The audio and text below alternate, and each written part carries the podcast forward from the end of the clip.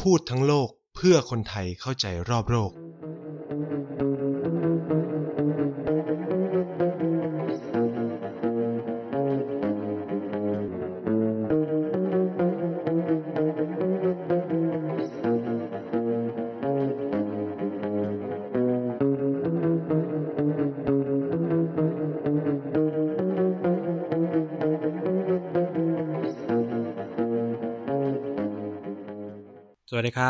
กลับมาพบกันอีกแล้วนะครับ กับรายการพูดทั้งโลกนะครับ กับไนท์เช่นเดียว เช่นเคยนะครับ ในรายการของเครือ TPD Podcast นะครับสำหรับทุกวันเสาร์ก็เจอกับไนท์นั่นเองครับสำหรับตอนนี้ก็มีคนขอมานะครับ ก็ในชื่อตอนว่า อัฟกานิสถาน ดินแดนแห่งสงครามกลางเมืองนะครับ คือจริง ๆ เป็นความสนใจของไนท์อยู่เหมือนกันนะครับ แล้วก็ไนท์ก็มีเพื่อนเป็นคนอัฟกานิสถานด้วยนะครับ แล้วก็ชีวิตของเขานั้นก็ทรหดพอสมควรนะก็เลยเออยากจะมาเล่าเรื่องของอัฟกานิสถานให้ฟัง แล้วก็อีกอย่างนึงก็คือมีคน request มีคนขอมานะครับ ว่าเมื่อไหร่จะเล่าเรื่องอัฟกานิสถานสักทีนะครับ วันนี้ก็ได้ฤกษ์นะครับ เพราะว่า ใกล้จะครบแล้วประเทศก็เริ่มจะใกล้จะครบแล้วครับ ยังเหลือแค่ศรีลังกาใช่ไหมมัลดีฟส์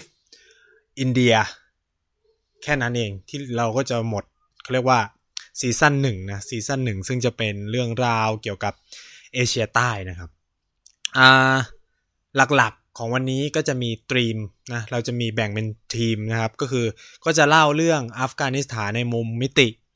เอ่อประวัติศาสตร์ เยอะหน่อยในเชิงความสัมพันธ์ระหว่างประเทศการเมืองภายในแล้วก็สงครามนะครับ ก็จะประมาณนี้ เพราะอันนี้เป็นสิ่งที่นายถนัดนะครับ ถ้าให้เล่าเรื่องเศรษฐกิจอะไรเงี้ยก็จะยากนิดนึงนะก็ก็เลยเอาที่เราถนัดแล้วกัน แล้วก็จะมาคุยกัน แล้วก็มันเป็นสิ่งที่ได้เรียนด้วยนะครับ ผมเรียนเรื่องอัฟกานิสถานประมาณ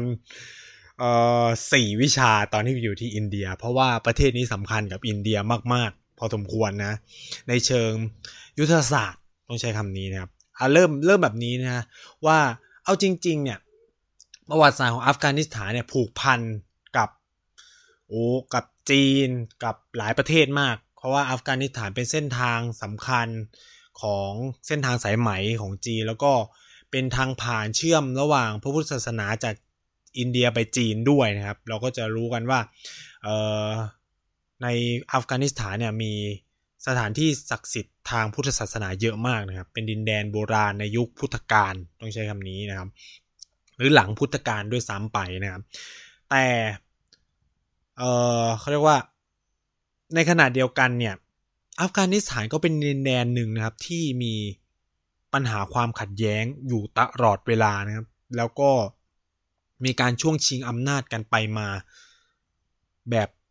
เขาเรียกว่า ตลอดช่วงประวัติศาสตร์ จนไม่สามารถบอกได้ว่าเฮ้ยใครใครราชวงศ์ไหนหรืออะไรเงี้ยปกครองอัฟกานิสถานแบบจริง ๆ จังๆ ขอเริ่มอย่างนี้ก็คือในยุคการล่าอาณานิคม หรือยุคจักรวรรดินิยมเนี่ยอัฟกานิสถานก็เริ่มก่อร่างสร้างตัวขึ้นมาเป็นประเทศประเทศหนึ่งนะครับดินแดนอัฟกานิสถานเนี่ยเป็นเขาเรียกว่าจุดยุทธศาสตร์สำคัญในยุคจักรวรรดินิยมด้วยนะครับ เป็นการประทะกันให้ทายว่า ประเทศอะไรกับประเทศอะไร อ่า หลายคนน่าจะตอบได้นะครับ นั่นก็คือระหว่างจักรวรรดิอังกฤษกับจักรวรรดิรัสเซียนะครับสองประเทศนี้แย่งชิงอัฟกานิสถานกัน เราจึงรู้จักกันในนามว่า The Great Game นะ Great Game เนี่ยก็คือหรือว่าเกมขนาดใหญ่ผมก็ไม่รู้จะแปลว่าไงมันเป็นเหมือนยุทธศาสตร์ความสัมพันธ์ที่แบบเออรัสเซียกับ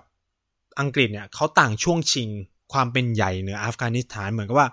คือถ้าใครเรียนภูมิรัฐศาสตร์ก็จะรู้กันว่ามันมียุคหนึ่งสมัยหนึ่งที่เหมือนกับว่าใครยึด the Heartland ได้ Heartland เนี่ยมันก็หมายถึงเอเชียกลาง คนนั้นก็จะแบบปกครองโลกอะไรเงี้ยก่อนที่มันจะเปลี่ยนความคิดว่าใครยึดมหาสมุทรได้ ก็จะเป็นผู้ปกครองโลกอะไรประมาณนี้ทุกคนมันก็เลยแย่งชิงภูมิภาคเอเชียกลางกัน โดยที่แบบก็ไม่รู้ว่าเอเชียกลางมีอะไร แต่จริงๆ คือมันมีทรัพยากรเยอะมากนะครับอ่า ฉะนั้นการประทะกันระหว่าง อินเดียกับรัสเซียเนี่ยก็นำมาสู่สงครามภายในของอัฟกานิสถาน เพราะว่าฝั่งนึงเนี่ยรัสเซียก็สนับสนุนอีกฝั่งหนึ่งอังกฤษก็สนับสนุนนะครับ ก็เกิดการช่วงชิงกัน แต่อัฟกานิสถานเองก็มีเจ้าเป็นของตัวเองนะครับ แล้วก็มีการทำสงครามกับอังกฤษนะครับ จนในที่สุดเนี่ยอังกฤษก็ยอมลงนามในส่วนที่สัญญาสงบศึกกันนะครับ ในประมาณปี 1928 นะครับ ซึ่งเป็นการสงบศึกครั้งนั้นนำมาซึ่งปัญหาใหม่ก็คือเกิดซีวิวอร์ภายในของอัฟกานิสถานระหว่าง กษัตริย์อามานุลลาคานนะครับกับเอ่อน่าจะเอ่อผู้บัญชาการทหารในเวลานั้นที่ชื่อว่าเอ่อกองกำลังสคาควิส ผมก็ไม่รู้จะอ่านนะสคาวิสสคาวิสอะไรเงี้ย ซึ่งนำนำโดยผู้บัญชาการคารากานีนะครับ โอ้โห ชื่อ บอกเลยว่าชื่อ ชื่อของของคนในอัฟกานิสถานยากมากครับผมก็พยายามจะอ่านให้มันได้นะฮะ ก็ทำสงครามกันนะครับ แต่ว่าสุดท้ายเนี่ยกาลันกาลากาลาคันนี่เนี่ยก็แพ้นะครับ ให้กับลูกชายของกษัตริย์อามานุลาคานนะครับ ซึ่งสุดท้ายเนี่ย แต่ปัญหาก็คือว่า ลูกชายเนี่ย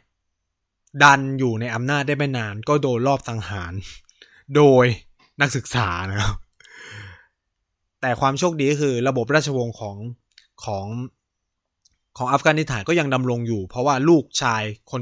หลานเนี่ยหลานของกษัตริย์ก็ขึ้นองค์ต่อมาที่ชื่อว่าโมฮัมหมัดซาเฮียเนี่ยชาโมฮัมหมัดซาเฮียชาเนี่ยก็ขึ้นเป็นกษัตริย์ในวัยเพียง หรือนาเดียชานะครับ เราจะเรียกว่านาเดียชา หรือนาเฮียชาเนี่ยอายุเพียง 19 ปีเท่านั้นเองก็ขึ้นสืบราชสมบัติ ซึ่งพระองค์เนี่ยน่าจะเป็นกษัตริย์อัฟกานิสถานที่ครองราชนานที่สุดแล้ว ตั้งแต่ปี 1933 จนถึงปี 1973 ก่อนที่จะเกิดการล่มสลายของระบบราชวงศ์ไปนะครับ ซึ่งเมื่อพระองค์ขึ้นเถลิงราชได้เพียง 11 ปีนะก็เกิด สงครามการเมืองอีก สงครามกลางเมืองอีกนะครับ เป็นสงครามกลางเมืองระหว่างชนเผ่านะคือต้องพูดอย่างนี้ว่าในอัฟกานิสถานเนี่ยมีชนเผ่าเยอะมาก ผมไม่ใช่คำนี้เป็นประเทศที่แบบมี ethnic group มหาศาลนะครับ ไม่ว่าจะเป็นดารีปัชตูอุซเบกนะคนอังกฤษเติร์กเมนิสถานเออร์ดูนะคืออันนี้เป็นภาษาที่เขาใช้นะ ซึ่งมันแบบ โอ้โห นี่คือประชากรเยอะแยะมากมาย ethnic group ใหญ่ ๆ ของเขาเนี่ยคือคนปาชตูนนะครับ แล้วก็รองลงมาก็เป็นคนทาจิก แล้วก็มีฮาซาราอุซเบกไอแมกเติร์กเมนนะครับบาโลชแล้วก็คนชนเผ่าอื่นๆอีกเยอะแยะมากมาย เป็นสิบสิบชนเผ่านะครับฉะนั้นเนี่ยมันก็มีอาณาจักรของชนเผ่านู้นชนเผ่านี้เต็มไปหมดนะครับ คือผมบอกได้เลยว่า อัฟกานิสถานมันเป็นเหมือนกับรัฐขุนศึกอะราชขุนศึกที่แม่งมีแบบขุนศึกเยอะแยะมากมายให้ ให้นึกสมัยยุคกรุงแตก แล้วมันเกิดก๊กต่างๆ ในอยุธยาเป็นประมาณนั้น แต่อันนี้คือมันเป็นขึ้นอยู่กับชนเผ่านะครับ มันก็เลยเกิดซีวิลวอร์หรือสงครามกลางเมืองระหว่างชนเผ่าต่างๆ ที่สู้รบกันไปกันมา แต่สุดท้ายเนี่ยก็คือทุกคนก็ยังถือว่านาเดียชาเนี่ยก็เป็นกษัตริย์นะครับ ก็คือปกครองพื้นที่ส่วนใหญ่แหละ ราชวงศ์ของ ของกษัตริย์นาเดชาเนี่ยก็ยังปกครองพื้นที่ส่วนใหญ่อยู่นะครับ แล้วก็พยายามปฏิรูปนะพระองค์ก็พยายามปฏิรูปหลายอย่างมากเลย แต่สุดท้ายก็ไม่ประสบความสำเร็จมากที่เท่าที่ควรนะครับ โดยเฉพาะการถูกต่อต้านจากกลุ่มมุสลิมเนาะกลุ่มมุสลิมก็ผู้ฝักใฝ่ในมุสลิมไม่ว่าจะเป็นซุนนีหรือชีอะเนี่ยก็ไม่ค่อยจะโอเคกับกับสิ่งที่เรียกว่าการปฏิรูป แล้วก็ช่วงเวลานั้นเนี่ยก็มันอยู่ในยุคสงครามเย็น การ balance เขาเรียกว่าสร้างสมดุลระหว่างสหภาพโซเวียต กับสหรัฐอเมริกาเองเนี่ยก็เป็นเรื่องสำคัญของของรัฐบาลอัฟกานิสถานในเวลานั้นด้วยนะครับ ซึ่งแต่จริงๆคืออัฟกานิสถานได้รับเงินสนับสนุนส่วนใหญ่นะจากสหภาพโซเวียตก็แน่นอนอยู่แล้ว เพราะมันใกล้ต้องใช้คำนี้ก็คือ เราต้องคิดว่าตอนนั้นเอเชียกลางทั้งหมดมันเป็นของสหภาพโซเวียตแล้วฉะนั้นเนี่ยพรมแดนของอัฟกานิสถานก็คืออยู่ติดกับสหภาพโซเวียตเลยนะครับ ก็เลยได้รับการสนับสนุน แต่สุดท้ายเนี่ย พระองค์ก็ถูกเขาเรียกว่าปฏิวัตินะ ก็มีการล้มล้างระบบราชวงศ์ไปนะครับ มีการเลือกตั้งประธานาธิบดีขึ้นมาใหม่ แต่ว่าการเมืองภายในอัฟกานิสถานในช่วงปี 1973 จนถึง 78 เนี่ย ก็ไม่ค่อยมีเสถียรภาพเท่าไหร่นะครับ จนเกิดการรัฐประหารครั้งสำคัญในปี 1978 นะครับ ซึ่งก่อให้เกิดนะครับ สิ่งที่เรียกว่าระบบ สาธารณรัฐประชาธิปไตยอัฟกานิสถานขึ้นมานะครับนำโดยพรรค People Democratic Party of Afghanistan หรือพรรคประชาประชาชนประชาธิปไตยอัฟกานิสถานนั่นเอง ซึ่งนำโดยซาวหรือที่เราเรียกกันในเวลานั้นว่า South Revolution หรือการปฏิวัติซอ ผมไม่รู้จะอ่านว่าอะไร S A U R นะครับ ก็นำซึ่งทำให้นะครับ คนที่ชื่อว่าดาอุสคานเนี่ย กลายเป็น ต้องลงจากอำนาจ แล้วก็มีประธานาธิบดีคนแรกของระบบสาธารณรัฐ ประชาธิปไตยอัฟกานิสถานที่ชื่อว่าเนอร์มูฮัมหมัดทารากีนะครับ แต่คนเนี้ยก็อยู่ในอำนาจได้ไม่นาน เพียงปีเดียวก็โดนลอบสังหาร แล้วก็ถูกปฏิ ซึ่งการลอบสังหารเนี่ยมันเกิดจากปัญหาภายในของของพรรคการเมืองที่ได้เป็นรัฐบาลนั่นแหละ เอ่อแล้วก็ได้หัวหน้าพรรคคนใหม่ แล้วก็ขึ้นมาเป็น ขึ้นมาเป็นรัฐบาล แต่ว่ารัฐบาลก็ขาดเสถียรภาพ เพราะถูกแทรกแซงการเมืองภายในเยอะแยะมากมาย จนในปี 1979 ซึ่งเป็นประวัติศาสตร์สำคัญนะครับ คนที่ศึกษาสงครามเย็นก็พอจะรู้ว่ามันเป็นจุดเริ่มต้นของการลุกราน อัฟกานิสถานของสหภาพโซเวียต ซึ่งเป็นสงครามครับประวัติศาสตร์ของประเทศอัฟกานิสถานเลยก็ว่าได้ เพราะว่ามันนำมาสู่ปัญหาเยอะแยะมากมายอีลุงตุงนังจนถึงทุกวันนี้นะครับ การบุก เข้าไปของสหภาพโซเวียตในปี 1979 ก่อให้เกิดสงครามที่เรียกว่า proxy war หรือสงครามตัวแทน จริงๆ จะเรียกว่าสงครามตัวแทนไหมผมก็ว่าไม่น่าใช่ เพราะโซเวียตเข้าไปเต็มตัวนะครับ มันไม่ได้เป็น proxy ของโซเวียตเลยนะครับ โซเวียตเข้าไปเต็มตัวแล้วก็ในปี 1979 แล้วก็สามารถยึดกรุงคาบูล ซึ่งเป็นเมืองหลวงของอัฟกานิสถานได้สำเร็จ การเข้าไปเนี่ย ของสหภาพโซเวียตเนี่ยก็มีการจัดตั้งระบบการเมืองขึ้นมาใหม่ แล้วก็ส่งคนของตัวเองที่ชื่อว่าบาบาคามาลเนี่ยขึ้นมาเป็นรัฐบาลก็คือเป็นหัวหน้ารัฐบาลในการปกครองนะครับอัฟกานิสถาน แต่ว่าแน่นอนว่าการยึดอัฟกานิสถานมันเหมือนอัฟกานิสถานมันเป็นเหมือนดินแดนที่ใครก็อยากได้ ไม่ว่าจะเป็นฝั่งไหนก็ตามเนี่ย เพราะว่ามันเหมือนแบบเป็นจุดยุทธศาสตร์ที่จะเปลี่ยนเกมหลาย ๆ อย่างเลยก็ว่าได้นะครับ แน่นอนว่า สหรัฐอเมริกาไม่ยอมนะครับการที่สหภาพโซเวียตเข้าไปก็เลย สร้างสงครามตัวแทนขึ้นมาทำให้เกิดสิ่งที่ว่าสงครามอัฟกานิสถานสหภาพโซเวียตขึ้นในปี 1979 ซึ่งจะใช้กินเวลายาวนานจนสิ้นสุดในปี 1989 นะครับ เป็นเวลา 10 ปีเต็มนะ คือสหรัฐอเมริกาเนี่ย ก็ร่วมมือกับปากีสถานร่วมมือกับซาอุดิอาระเบียในการเขาเรียกว่าส่งอาวุธยุทโธปกรณ์ให้กับ กลุ่มนักรบมูจาฮิดีนนะในในอัฟกานิสถาน ซึ่งมีอยู่เยอะเยอะแยะมากมายรวมถึง องค์กรก่อการร้ายสำคัญในปัจจุบันที่เรารู้จักกันในนามว่าอัลกายดาเนี่ยนั่นแหละ ก็เป็นกลุ่มการเมืองหนึ่งที่ได้รับการสนับสนุนอาวุธจากสหรัฐอเมริกานะครับ ซึ่งมีการส่งเยอะแยะมากมายนะครับ ก็มีการลบราค่าฟันกันระหว่างสหภาพโซเวียตกับกลุ่มนักรบมูจาฮิดีนของอัฟกานิสถาน ซึ่ง สงครามครั้งเนี้ยเป็นสิ่งที่ทำให้สับคือบางคนเขาเชื่อกันว่ามันเป็นมันเป็นปัจจัยสำคัญที่ทำให้สหภาพโซเวียตล่มสลายนะครับ เพราะว่าโซเวียตตกหล่มอยู่ในสงครามอัฟกานิสถานมากถึงสิบปีเต็มๆนะหลุนเสียงงบประมาณแล้วก็ยึดอะไรไม่ได้ด้วยโซโซเวียตก็เลยตัดสินใจ ถอนตัวออกจากอัฟกานิสถานในปี 1989 นะครับ ก็คือ 10 ปีหลังจากที่รุกรานเข้าไปในอัฟกานิสถานแม้ว่า ในเวลานั้นเนี่ย คนที่ได้เป็นในนายกรัฐมนตรีจะได้คุม เออเขาเรียกว่า เป็นรัฐบาลต่อนะฮะ ก็คือโมฮัมหมัด นาจิบุลา นาจิบุลาเนี่ย ก็คือเป็นนายกประธานาธิบดีต่อจนถึงปี1992เลย การที่สหภาพโซเวียตเนี่ยถอนทหารออกไปเนี่ย มันทำให้เกิดสุญญากาศทางการเมือง เพราะว่า กลุ่มนักรบมูจาฮิดีนเนี่ยที่ได้รับสนับสนุนอาวุธเนี่ยมันก็ดันมีหลายกลุ่มนะครับแม้ว่ารัฐบาลของนาจิบุลาเนี่ยจะเขาเรียกว่า sustain power อยู่ได้ประมาณหนึ่งแต่ว่าด้วยความที่ไม่มีอาวุธไม่มีอะไร คือแม้จะเปลี่ยนแบบแนวนโยบายจากแบบสายแบบ socialism หรือสังคมนิยมแบบสหภาพโซเวียตมาเป็นแบบ Pan Afghan nationalism เนี่ยก็คืออารมณ์แบบ ชูความเป็นคนอัฟกันอะแล้วก็สร้างภาพประมาณสร้างภาพเป็นเป็นรัฐบาลแบบ Islamic ก็ตาม แต่ว่าก็ไม่ได้รับความไว้วางใจกับจากกลุ่มนักรบมูจาฮิดีนในเวลานั้นนะครับ ซึ่งสุดท้ายเนี่ย รัฐบาลก็ต้องยอมเขาเรียกว่า ยอมปฏิรูปตัวเอง แล้วก็เกิดแต่คือยอมปฏิรูปตัวเองแต่สุดท้ายเนี่ยมันก็ไม่ได้รับการยอมรับก็เลยต้องทำสงครามกันภายในเหมือนเดิมนะครับ อันนี้เป็นสงครามการเมืองรอบที่ สามนะครับในปีพันเก้าร้อยแปดสิบเก้าถึงปีพันเก้าร้อยเก้าสิบสองเนี่ยก็เกิดสงครามภายในระหว่างกลุ่มนักรบมูจาฮิดีนกับรัฐบาลที่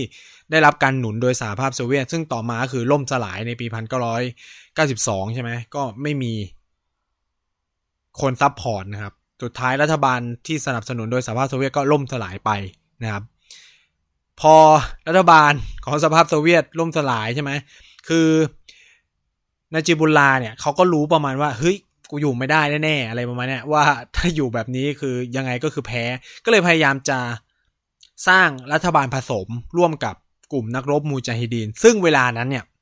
กลุ่มนักรบมูจาฮิดีนที่มันเป็นผลผลิตมาจากสงครามในยุคเอ่อมาจากสงครามเย็น แล้วก็สงครามระหว่างสหภาพโซเวียตกับอัฟกันที่แบบได้รับการหนุนจากโลกเสรีอย่างอเมริกาเนี่ยมีอยู่ด้วยกันเจ็ดกลุ่มใหญ่ ๆ นะ เจ็ดกลุ่มใหญ่ ๆ กลุ่มที่หนึ่งที่ชื่อว่า h a s el h a d e Islami อันนี้นำโดยกูบุตดินนะครับ แล้วก็มี h a s e Islami ที่นำโดยกาลิส แล้วก็มีจามีอาตอีอิสลามี มี Islamic Dawa Organization of Afghanistan แล้วก็มี The National Islamic Front for Afghanistan มี The National Liberal Liberation Front แล้วก็มี The Islamic Revolution Movement อันนี้เป็นจิตกลุ่มใหญ่ๆนะ ซึ่งแต่ละกลุ่มก็จะมีหัวหน้าตัวเอง คือ โอเคแหละ พออ นิจาบุลาเนี่ยจะพยายามฟอร์ม government ปรากฏว่ามันก็มีหนึ่งกลุ่มที่ไม่เอา เพราะหนึ่งกลุ่มไม่เอาด้วย มันก็เลยทุกกลุ่มก็ไม่เอาหมด แล้วก็เกิดการทำสงครามภายในกัน ซึ่งจะกินเวลาตั้งแต่ปี 1992 จนถึง 1996 นะครับ ประวัติศาสตร์สำคัญเนี่ย ก็คือในช่วงเวลาเนี้ยมันมันเป็นการลบลาค่าฟันกันเองของกลุ่ม นักรบมูจาฮิดีนข้างในเอ่อ อ่ออัฟกานิสถาน ซึ่งแบบเหมือนไม่พอใจอะไรกันเงี้ยซึ่งสงครามเนี่ยมันมักจะนำมาสู่การสร้างวีรบุรุษหรืออะไรหรือเปล่า ผมก็ไม่แน่ใจ มันก็เกิดการรวมตัวกันของกลุ่มนักศึกษา ที่เป็นชาวพัสตูนะครับ ในเมืองเมืองหนึ่งนะฮะแล้วเขารวมตัวกันในชื่อที่เรียกว่าตาลีบาน ในเดือนกันยายนปี 1994 ชื่อนี้จะอยู่กับทุกคนไปจนจบ EP นี้แล้วนะครับ กลุ่มตาลีบานเนี่ยก็ เป็นการรวมตัวของของนักศึกษาที่มองที่แบบเรียนหนังสือด้วยกันที่มหาวิทยาลัย มันเป็นเหมือนโรงเรียนอิสลามอะชื่ออิสลามิกมาดาซามาดาซาสมาดาซาเนี่ยแปลว่าสคูคือโรงเรียนอิสลามในเมืองปากีสถานนะคือกลุ่มตาลีบันเนี่ยเริ่มก่อตัวกันจริงๆอะในปากีสถานก็คือพวกเนี้ยคือแบบมาเรียนศาสนากันในในปากีสถานก็เริ่มฟอร์มกลุ่มนะครับ แล้วก็มองเห็นว่าเฮ้ยจะปล่อยให้บ้านเมืองเป็นอย่างนี้ต่อไม่ได้ ก็เลย มีการเทรนนิ่งนู่นนี่นั่นนะครับ แล้วก็ได้มีการขับไล่เจ้า เจ้าพื้นเมืองเดิมในเมืองเมืองหนึ่ง แล้วก็มีการจับอาวุธนะครับ ซึ่งอาวุธนั้นได้รับการสนับสนุนจากปากีสถาน มันจะมีความซับซ้อนแล้วนะครับ ตาลิบันได้รับการสนับการก่อตัวของการตาลิบันเนี่ยได้รับการสนับสนุนจากปากีสถานนะครับ ซึ่งอาวุธที่กลุ่มตาลิบันได้ได้ไปเนี่ยก็นำไปสู่การ บุกเข้าโจมตีหลายเมืองใหญ่ เช่น เมืองแรกที่กลุ่มตาลิบันยึดได้นั่นคือกันดาหานะครับ จะอยู่ประมาณช่วงแบบตอนใต้ๆหน่อยของของเมืองของอัฟกานิสถาน แล้วจากนั้นเนี่ยก็ค่อยๆ ยึดเมืองต่างๆ ไปได้เรื่อยๆนะครับ จนประมาณช่วงต้นปี 1995 เนี่ย กลุ่มตาลิบันก็เข้ายึดคาบูได้เป็นครั้งแรกกรุงคาบูลได้เป็นครั้งแรกแต่สุดท้ายเนี่ยก็ต้องถอยล่นนะครับ เพราะว่าเอ่อต้องสู้กับ กลุ่มการเมืองเดิมที่ปรากฏว่าเขาไปฟอร์มเขาเรียกว่าไปรวมตัวกันอีพวกแบบมูจาฮิดีนน่ะทั้งหลายที่ลบๆกันจนสุดท้ายเหลืออยู่แค่สองกลุ่มใหญ่ๆเนี่ยก็เริ่มรู้สึกแล้วว่าเฮ้ยตาลิบันมาขยายอิทธิพลเยอะมาก ฉะนั้นก็เลยเกิดการรวมตัวกันของกลุ่มนักรบมูจาฮิดีนเดิม 2 กลุ่ม ก็คือกลุ่มมาสูดแล้วก็ เม็กซ์มาจยานะครับสองคนนี้ก็คือรวมกำลังกันเพื่อต่อต้านตาลิบันแต่ว่าสุดท้ายเนี่ยคือคือคือเราเรียกเขาเรียกเวลาเวลานั้นเนี่ยมันจะเรียกว่า the Northern Alliance นะครับ ก็คือกลุ่มพันธมิตรทางตอนเหนือ เพราะว่าสองคนเนี่ยยึดภูมิภาคทางเหนือไว้ได้ รวมถึงคาบูล แต่สุดท้ายเนี่ยก็ต้องเสียคาบูลไปให้กับกลุ่มตาลิบันซึ่งมีอำนาจเพิ่มมากยิ่งขึ้นในปี 1996 แล้วการยึดคาบูลได้เนี่ยก็ ส่งผลอย่างสำคัญนะครับ ต่อการเมืองภายในของอัฟกานิสถาน เพราะว่ามันนำไปสู่ สงครามการเมืองรูปแบบใหม่นะครับ ในปี 1996 จนถึงปี 2001 นะครับ ซึ่งเวลานั้นเนี่ยต้องบอกว่าตาลิบันเนี่ยสามารถยึดได้แบบ 80%ของประเทศแล้วอะเป็นเป็นเป็นเป็นอารมณ์แบบเป็นรัฐบาลที่แบบไม่ต้องแคร์อะไรทั้งสิ้นแล้วอะไรเงี้ยเพราะยึดเมืองได้เยอะมาก แล้วก็ปกครองประเทศ แล้วก็เกิดการสถาปนาสิ่งที่เรียกว่าสาธารณรัฐอิสลามแห่งอัฟกานิสถาน หรือ Islamic Emirate of อัฟกานิสถานขึ้นในปี 1996 นะครับ มันเป็นเหมือนการแบบสถาปนาความมีอำนาจของรัฐบาลตาลิบันในเวลานั้น ซึ่งกลุ่มตาลิบันเนี่ยก็เอากฎหมายชาริอะมาใช้นะครับ ซึ่งมันแบบ ก็เปลี่ยนภาพ เพราะว่าก่อนหน้านี้ ก่อนหน้านี้มันเป็นระบบประชาธิปไตยในระบบสาธารณรัฐใช่ไหมพอเป็นรัฐอิสลามเนี่ยเอากฎหมายชริอะมากขึ้น แล้วก็จะเห็นว่าพระพุทธรูปก็ถูกทำลาย เช่นบามียันใช่ไหมก็ถูกทำลาย ก็เหมือนที่เราเห็นในข่าวในเวลานั้นนะครับ ซึ่งผมบอกเลยว่าอายุน้อยมากยังยังแบบไม่รู้เรื่องนะครับ เกิดเพราะผมเกิด หลังจากผมอายุไปกี่ขวบใช้คำนี้ก็คือ แต่จำได้ว่าเห็นในวิดีโอก็คือมีการระเบิดพระพุทธรูปบามียันใช่ไหม ซึ่ง มันก็นำไปสู่การทำสงครามกัน ซึ่งแน่นอนว่าตาลิบันเนี่ยได้เปรียบอย่างหนึ่งก็คือว่า ถึงแม้ว่ามันจะเกิดสงครามกลางเมืองระหว่างกลุ่มตาลิบันกับพวก Northern Alliance เนี่ย แต่ว่าตาลิบันก็ยังครองส่วนใหญ่ในประเทศได้ แล้วอีกอย่างหนึ่งก็คือว่า ส่วนใหญ่เลยนะ ตาลิบันจะชนะกลุ่มพันธมิตรทางเหนือตลอดเวลานะครับ เพราะว่า ได้รับการสนับสนุนจากปากีสถานในด้านอาวุธนะครับ บุคคลสำคัญคนหนึ่งที่เป็นคนสนับสนุนกลุ่มตาลิบันเลยก็คือปาเปอร์เวสมูชาลาฟซึ่งต่อมาจะเป็นประธานาธิบดีของปากีสถาน ซึ่งผมเคยเล่าไปแล้วนะครับ มันจะซับซ้อนมากขึ้นครับเอ่อเอ่อแล้วในเวลาเดียวกันเนี่ย ก็เกิดกลุ่มเรียกว่า กลุ่มเคลื่อนไหวอะกลุ่มเคลื่อนไหวที่เป็นเขาเรียกว่าเป็นผลผลิตจากยุคสงครามเย็นนั่นคืออัลไกด้าเนี่ย ซึ่งนำโดยอุซามาเบลดิน ซึ่งเขาก็จะแบบใช้แนวคิดแบบอิสลามิกนู่นนี่นั่นนะครับเอ่อ ก็มันก็ไม่ได้มีปัญหาอะไรก็สงครามการเมืองเนี่ยกลางเมืองของของทำไมติดไปการเมืองวะสงครามกลางเมืองของของอัฟกานิสถานเนี่ยก็ลบกลากล้าฟันกันไป ระหว่างตาลิบันกับพวกพันธมิตรทางเหนือ แล้วก็แน่นอนว่าอัลกออิดาเนี่ยก็สนับสนุนกลุ่มตาลิบันอยู่แล้วนะครับ แต่ว่าจุดเปลี่ยนเนี่ยมันเกิดขึ้นในวันที่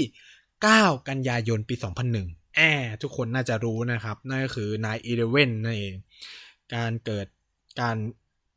โจมตีตึกวอเทสแล้วก็หลาย ๆ พื้นที่ในสหรัฐอเมริกา ซึ่งแน่นอนว่าอเมริกาก็บอกว่ามันคือการกระทำของกลุ่มอัลกออิดาซึ่งอเมริกาเลยยื่นคำขาดกับรัฐบาลตาลิบัน ในเวลานั้นว่าให้ส่งอุสามาบินลาเดนให้กับอเมริกา เพื่อจัดการดำเนินการต่อไปนู่นนี่นั่นครับ ซึ่งตาลิบันก็บอกว่าจะไม่ยอมยกอุสมาบิลาเดนให้กับอเมริกาโดยตรง แต่จะขอยกให้เป็นประเทศที่สาม แน่นอนนะครับ อเมริกาไม่ยอมนะครับ และด้วยความที่ฉันจะไม่รอนะครับอเมริกาบอกฉันจะไม่รอ ในเดือนตุลาคมก็คือเดือนถัดมาปี 2001 ก็เกิดสิ่งที่เรียกว่า Operation Enduring Freedom ก็คือการบุกโจมตีอัฟกานิสถานของสหรัฐอเมริกา ซึ่งนำมาสู่ปัญหาความวุ่นวายในอัฟกานิสถานจนถึงปัจจุบันนี้นะครับ แน่นอนว่าพันธมิตรของสหรัฐอเมริกาไม่ว่าจะเป็นนาโต้ไม่ว่าจะเป็นอังกฤษอะไรเงี้ยก็บุก ถล่มค่ายของอัลไกด้ารวมถึงกลุ่มตาลิบันจนราบพนาศูนย์นะครับ โดยได้รับความร่วมมืออย่างดีจากพันธมิตรทางเหนือนะครับก็คือ Northern Alliance เนี่ยของพวกเขาเรียกว่าพวกเจ้าพื้นเมืองเดิมต่างๆเนี่ยแล้วก็จุดเปลี่ยนสำคัญก็คือว่ามันทำให้สหรัฐอเมริกาก็ไปบีบปากีสถานให้เปลี่ยนท่าทีต่อตาลิบันเนาะ ทำให้เปอร์เวสมูชารัฟต้องรัฐประหารขึ้นมามีอำนาจ แล้วก็ต้องแบบทำหลายอย่าง เพราะว่าต้องทำสงครามต่อต้านการก่อการร้ายด้วยเวลานั้นเราเรียกกันก่อการร้ายแล้วปี 2001 เนี่ยก็เลยเป็นจุดเปลี่ยนสำคัญของอัฟกานิสถานที่เราเรียกกันว่า the long war ที่มันยังไม่จบนะ ทุกวันนี้คือ เราเรียกว่าสงครามในอัฟกานิสถานเนี่ยก็เริ่มแต่นั้นเป็นต้นมาจนถึงปัจจุบัน ไม่จบไม่สิ้นนะครับ คือการบุกเข้าไปของสหรัฐอเมริกาเนี่ยก็ สามารถยึดคาบูลได้ ยึดหลายพื้นที่ได้ แล้วก็พยายามตั้งรัฐบาล เฉพาะกิจขึ้นมา ซึ่งในเวลานั้นก็ได้ฮามิดคาไซนะครับ ขึ้นมาเป็นประธานาธิบดีคนแรกของรัฐบาล เฉพาะกิจ ซึ่งเขาเป็นประธานาธิบดีที่น่าจะครองตำแหน่งนานที่สุดในในอัฟกานิสถานแล้วก็คือตั้งแต่ปี 2001 จนถึงปี 2014 ก็เวลา 14 ปีเต็มๆนะครับ แต่ถึงแม้ว่าจะตั้ง รัฐบาลได้นะเราก็ต้องพูดกันแบบตรงไปตรงมาว่า สุดท้ายแล้วเนี่ย กลุ่มตาลิบานเนี่ยหลังจากที่ถอยล่นนะครับ ก็ฟอร์มตัวเองกันใหม่ ในแผ่นดินของปากีสถาน ในแผ่นดินของปากีสถานแล้วก็สามารถปฏิบัติการเขาเรียกว่าจู่โจม insurgency นะครับมีการจู่โจม จุดยุทธศาสตร์ มีการคาบอมนู่นนี่นั่น คือก่อกวนอะ่ะใช่ไหมเนี่ยก่อกวนรัฐบาลอัฟกานิสถานให้ตั้งตัวไม่ได้ครับ แล้วก็ ในเวลานั้นเองกองทัพอัฟกานิสถานเนี่ยของ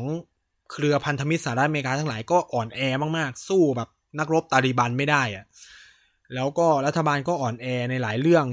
ทั้งเรื่องการลงทุนจากต่างประเทศก็ไม่มีรัฐบาลก็คอร์รัปชันนะครับ แล้วก็หลายปัจจัยก็ส่งผลให้รัฐบาลขาดเสถียรภาพไม่สามารถรักษาความมั่นคงภายในประเทศได้ แล้วก็สูญเสียความเชื่อมั่นของคนอัฟกานิสถานเองด้วยนะครับทำให้กลุ่มตาลิบันเนี่ย ในปี 2009 เนี่ยก็กลับขึ้นมามีอำนาจอีกครั้งหลังจากหายไปเป็นเวลา 8 ปีเนี่ยตาลิบันก็เป็นเหมือนเงาที่ชักใยอยู่ในรัฐบาลนะครับ ก็คือเหมือนกับว่าเขามีความเชื่อกันว่าแบบในรัฐสภาของอัฟกานิสถานเองเนี่ยมีคนของตาลิบันเยอะแยะมากมายเลย แต่คุณไม่สามารถรู้ได้อะเข้าใจว่าว่าใครเป็นคนของ ของกลุ่มตาลิบัน เพราะว่ามันเนียนมากแล้วมันก็แบบไม่บอกหรอกใครมันจะไปพูดใช่ไหมว่าตัวเองเป็นคนของตาลิบันอะไรเงี้ยสุดท้ายเนี่ยรัฐบาลอัฟกานิสถานก็ไม่รู้จะทำยังไง ก็เลยตัดสินใจว่าเอ้ยต้องหาวิธีคุยกันนะ ต้องแบบสร้างสันติภาพภายในประเทศนะ เพราะถ้าอยู่อย่างเงี้ยอัฟกานิสถานจะไม่ไปไหนเลยอะไรเงี้ยฮามิคาไซก็เลยแบบเออพยายามจะให้ตาลิบันขึ้นมาคุยพยายามแบบ ยอมที่จะไปคุยกับตาลิบันนู่นนี่นั่น แต่สุดท้ายเนี่ย มันก็ไม่ยอม นะครับตาลิบันก็ไม่ยอมคุย เพราะว่าตัวเองจะชนะ คือเขาพูดคำนี้กันว่า รัฐบาลอัฟกานิสถานในปัจจุบันอะมีอำนาจแค่ในกรุงคาบูลแค่นั้นเอง ส่วนที่อื่นๆอะมันเป็นอำนาจของตาลิบันไปหมดแล้วอะไรเงี้ยครับเอ่ออย่างไรก็ตามเนี่ยในปี 2015 รัฐบาลกลุ่มตาลิบันก็ตัดสินใจนะ ขึ้นมาคุยหลังจากที่มีการเปลี่ยนแปลงรัฐบาลนะครับ คือประธานาธิบดีอัสอัสอัซาฟกานีเนี่ย อาชาฟกานีเนี่ยก็ขึ้นมาเป็นนายกรัฐมนตรีที่มาเออประธานาธิบดีที่มาจากการเลือกตั้งในปี 2014 นะครับ ซึ่งเขาก็เพิ่งได้รับการเลือกตั้งใหม่ไปเมื่อเมื่อปี 2019 เมื่อปีที่แล้วที่ผ่านมานี่เอง ก็มีการเจราจากับตาลิบันมาเรื่อยๆนะครับ เราก็จะได้เห็นข่าวล่าสุดว่ารัฐบาลสหรัฐเนี่ยก็จะถอนตัวออกจากอัฟกานิสถานถูกไหมก็เลยอยากให้มันเกิดการเจรจาสันติภาพกันจริง ๆ จังๆสักทีระหว่างรัฐบาลอัฟกานิสถานกับ กับตาลิบาน เพราะว่าอเมริกาก็จะได้ถอนตัวเองออกไปได้อย่างแบบสบายใจอะไรเงี้ย ต้องพูดว่าอเมริกานี่ก็ไม่ได้ต่างจากสหภาพโซเวียตในเวลานั้นคือติดลมสงคราม ในอัฟกานิสถานสูญเสียงบประมาณไปเยอะแยะมากมายเลย แล้วก็ไม่ได้อะไร ก็คือกลุ่มตาลิบันก็ก็ยังครองอัฟกานิสถานอยู่อะไรแบบเนี้ย ซึ่งเมื่อเมื่อประมาณต้นปีที่ผ่านมานี่เองเขาก็เริ่มมีอเมริกาก็เริ่มเจรจาสันติภาพกับ ตาลิบันแล้วก็มีการเซ็นสนธิสัญญาเยอะแยะมากมาย เช่น จะมีการปล่อยตัวใช่ไหมนักรบเอ่อนักรบเอ่อตาลิบันทั้งหลายที่รัฐบาลอัฟกานิสถานได้จับไปหรืออะไรเงี้ยครับก็คือจริงๆอะต้องพูดคำนี้ว่ารัฐบาลอัฟกานิสถานอะมองสนที่ข้อตกลงระหว่างสหรัฐกับตาลิบันว่าแบบเป็นอะไรที่แบบไม่ได้ถามฉันเลยอะไรเงี้ยเป็นเรื่องของสหรัฐอเมริกากับตาลิบันแต่ว่าสุดท้ายเนี่ยถ้า เท่าที่ผมตามข่าวก็คือ เหมือนตอนแรกเนี่ยรัฐบาลอัฟกานิสเขาบอกว่าไม่ปล่อยอะทำไมต้องปล่อยนักโทษ พวกนี้ออกไป เพราะมันก็ฆ่าคนเยอะแยะใช่ไหมแล้วก็ฆ่าคนของรัฐบาลเยอะแยะมากมาย ถ้าปล่อยไปก็ซวยแน่นอนอะไรเงี้ย แต่สุดท้ายเนี่ยอเมริกามันก็มีก็มีความจริงจังว่าเอ้ยฉันถอนทหารแน่นอนนะ ถ้าแกแบบเจรจาสันติภาพไม่ได้ก็เรื่องของแกอะก็คือ มันก็แบบมันก็จะแบบเปลี่ยนแปลงอะไร ก็คืออเมริกาก็ไปแล้วอะไรเงี้ยรัฐบาลอัฟกานิสถานก็เริ่มรู้ว่าเฮ้ยตัวเองมีอำนาจในพื้นที่ที่จำกัดมากอะไรเงี้ย ถ้าอเมริกาไปโดยที่เฮ้ยข้อตกลงสันติภาพระหว่างตรูกับตาลิบานยังไม่เสร็จตูก็ตายแน่ๆ เพราะว่าตาลิบันก็อาจจะใช้กำลังขึ้นมายึดเลยหรือว่าอะไรเงี้ย แล้วก็หรือถ้าแบบเขาได้เป็นรัฐบาลขึ้นมา ซึ่งตาลิบันมีโอกาสได้เป็นรัฐบาลนะครับผมพูดคำนี้ไว้ก่อนเลย คือ ตาลิบันถ้าจะเปิดหน้าเป็นอะไรที่ทุกคนน่ะที่จะไปลงทุนในอัฟกานิสถานเนี่ย ในเวลาเนี้ยต้องคุยกับตาลิบันนะควบคู่ไปกับการคุยกับอัฟกานิสถานกับรัฐบาลอัฟกานิสถานในปัจจุบัน คือโอเค ถ้าจะลงทุนในคาบูลก็คุยกับรัฐบาลอัฟกานิสถาน แต่ถ้าคุณจะลงทุนในพื้นที่อื่น ๆ เนี่ย ต้องคุยกับตาลิบันซึ่งจีนรู้เรื่องนี้ จีนก็คุยกับตาลิบัน อ่า อินเดียรู้เรื่องนี้ อินเดียก็คุยกับตาลิบันนะครับ ก็คือทุกคนเนี่ยต่างคุยกับตาลิบันหมดเวลาจะไปลงทุนในอัฟกานิสถานในขณะที่ดิจิทัลเมซี่หรือเขาเรียกว่าอำนาจเขาเรียกว่าอำนาจอธิปไตยมันอยู่ในอำนาจของรัฐบาลอัฟกานิสถาน แต่ว่าคุณจะลงทุนโดยไม่สเขาเรียกว่าไม่สบายใจอะ ถ้าคุณไม่ได้คุยกับตาลิบันนะครับ ฉะนั้นเนี่ยตาลิบันมันเป็นเหมือนตัวแปรสำคัญไปแล้วในทางการเมืองของอัฟกานิสถานนะครับ แล้วก็มีความสำคัญ มามามามากด้วยในปัจจุบันนี้ฉะนั้นเนี่ยเราก็ต้องสิ่งที่เราก็ต้องตามกันต่อไปว่า เอ้ย ต่อไปเนี่ยสหรัฐอเมริกาจะถอนทหารหรือไม่ยังไงนะครับ แล้วก็เอ่อข้อตกลงสันติภาพระหว่างรัฐบาลอัฟกานิสถานกับกับตาลิบันเนี่ยจะเป็นยังไง คือต้องพูดอย่างนี้ว่า มันต้องเป็นการคุยกันสามฝ่ายนะ ไม่ใช่แบบทวีภาคี มันต้องแบบ รัฐบาลอัฟกานมานั่ง ตาลิบันมานั่ง แล้วสหรัฐมานั่ง แล้วก็คุยกันว่าเออมันจะออกแบบหน้าตาหลังจากทหารสหรัฐแล้วก็นาโต้ถอนตัวออกไปยังไงอะไรเงี้ย ซึ่งผมคิดว่านะ ตาลิบันเนี่ยก็อาจจะแบบแค่อารมณ์แบบประมาณว่า เออร้อยทหารอเมริกาออกไปก่อนอย่าค่อยจัดการกับรัฐบาลอัฟกันอะไรเงี้ย ประมาณเนี้ยก็คือแบบก็ก็คุยคุยคุยนะ เพื่อจะแบบทำไงก็ได้ให้สหรัฐออกไปอะไรประมาณเนี้ย แล้วอีกอย่างเนี้ยผมก็คิดว่ามันถึงเวลาคือแบบมันหล่มสงครามมาเป็นเวลาตั้งยี่สิบปีอะไม่ได้อะไรเลยอะอัฟกานิสถานจากประเทศที่แบบเจริญรุ่งเรืองตอนนี้ก็คือแบบไม่เหลืออะไรเลยนะครับ ซึ่งแน่นอนก็ต้องรอดูกันต่อไปในอนาคตนะครับสำหรับอินดี้อินเดีย เอ้ย พูดผิดนะครับสำหรับรายการพูดทั้งโลกสัปดาห์นี้ก็โหเล่ามาประมาณหนึ่ง ผมว่าผมคุยเร็วมากเลยนะ ใช้ เวลาได้อย่างพอเหมาะพอเจาะครึ่งชั่วโมงพอดีแล้วก็หวังว่าคุณผู้ฟังหลาย ๆ คนจะมีความเข้าใจประเด็นของอัฟกานิสถานมากขึ้น ว่าทำไมสงครามมันเกิดขึ้นอย่างไรประเด็นปัญหาภายในมันเป็นยังไงอะไรเงี้ยมันมันซับซ้อนยังไง แล้วในพื้นที่นี้มันทำไมถึงกลายเป็นพื้นที่แห่งความขัดแย้งหรือแบบเป็นพื้นที่แห่งสงคราม ตลอดประวัติศาสตร์ที่ผ่านมาก็จะได้เห็นว่า มันเป็นสงครามระหว่างกลุ่มชาติพันธุ์ด้วยเป็นสงครามทางอุดมการทางศาสนาด้วย มันเป็นสงครามทางด้านการเมืองระหว่างประเทศด้วยนะครับ มันมีหลายปัจจัยด้วยกันเยอะแยะมากมาย จริงๆเนี่ยมันมีประเด็นเรื่องยาเสพติดด้วยนะ แต่ผมจะจบแล้ว ก็เลย เออแอบแตะนิดนึงก็คือ มันมีประเด็นปัญหาเรื่องยาเสพติดในอัฟกานิสถาน เพราะว่าเป็นที่รู้กันว่าอัฟกานิสถานเป็นพื้นที่ปลูกฝิ่นใหญ่ที่สุดแห่งหนึ่งของโลกแล้วก็เป็นคนส่งออกเฮโรอีน เพื่อการผลิตยานะ ใช้คำว่าเพื่อการผลิตยาแหล่งสำคัญของโลก เพราะว่าฝิ่นที่ไม่ใช่ฝิ่นดิเออฝิ่นใช่ไหมไม่ใช่มาเอาไปทำเฮโรอีนอะเออฝิ่นที่มันเป็นดอกอะเออนั่นแหละที่แบบดอกไม้สวยๆอะมันเป็นคุณภาพที่สุดเนี่ยมันอยู่ในอัฟกานิสถาน ฉะนั้นเนี่ยกลุ่มคนถามว่ากลุ่มตาลิบันอยู่รอดได้ไง หนึ่งก็คือได้รับการสนับสนุนลับๆ จากปากีสถาน อันนี้ก็ต้องยอมรับนะครับ แล้วก็สองก็คือค้ายาเสพติดนั่นเองนะก็คือค้าฝิ่นค้าอะไรเงี้ยคือไม่ได้หมายถึงว่ายาเสพติดไม่ดีนะ บางทีก็คือค้าเฮโรอีนเพื่อการรักษาโรคอะไรเงี้ยเพราะว่าพื้นที่จำนวนมากเลย แล้วก็ได้รับเงินจากการคอยดูแลบริษัทต่างๆ ที่เข้าไปลงทุนในพื้นที่ที่กลุ่มตาลิบันดูแลนะครับ ไม่ว่าจะเป็นเหมืองทองคำเหมืองเพชรเหมืองน้ำมันหรืออะไรเงี้ย ซึ่งจีนเนี่ยเป็นเจ้าหนึ่งที่แบบน่าจะให้เงินกลุ่มตาลิบันในการดูแลธุรกิจของตัวเองเยอะมาก ๆ เหมือนกันนะครับหรืออินเดียเองก็ตามนะครับ ก็อันนี้ก็จะเป็นภาพรวม การเมืองประวัติศาสตร์ของอัฟกานิสถานนะครับสำหรับผู้ทั้งโลกสัปดาห์นี้ก็หวังว่าจะสนุกกับมันนะครับ แล้วพบกันใหม่สัปดาห์หน้า สวัสดีครับ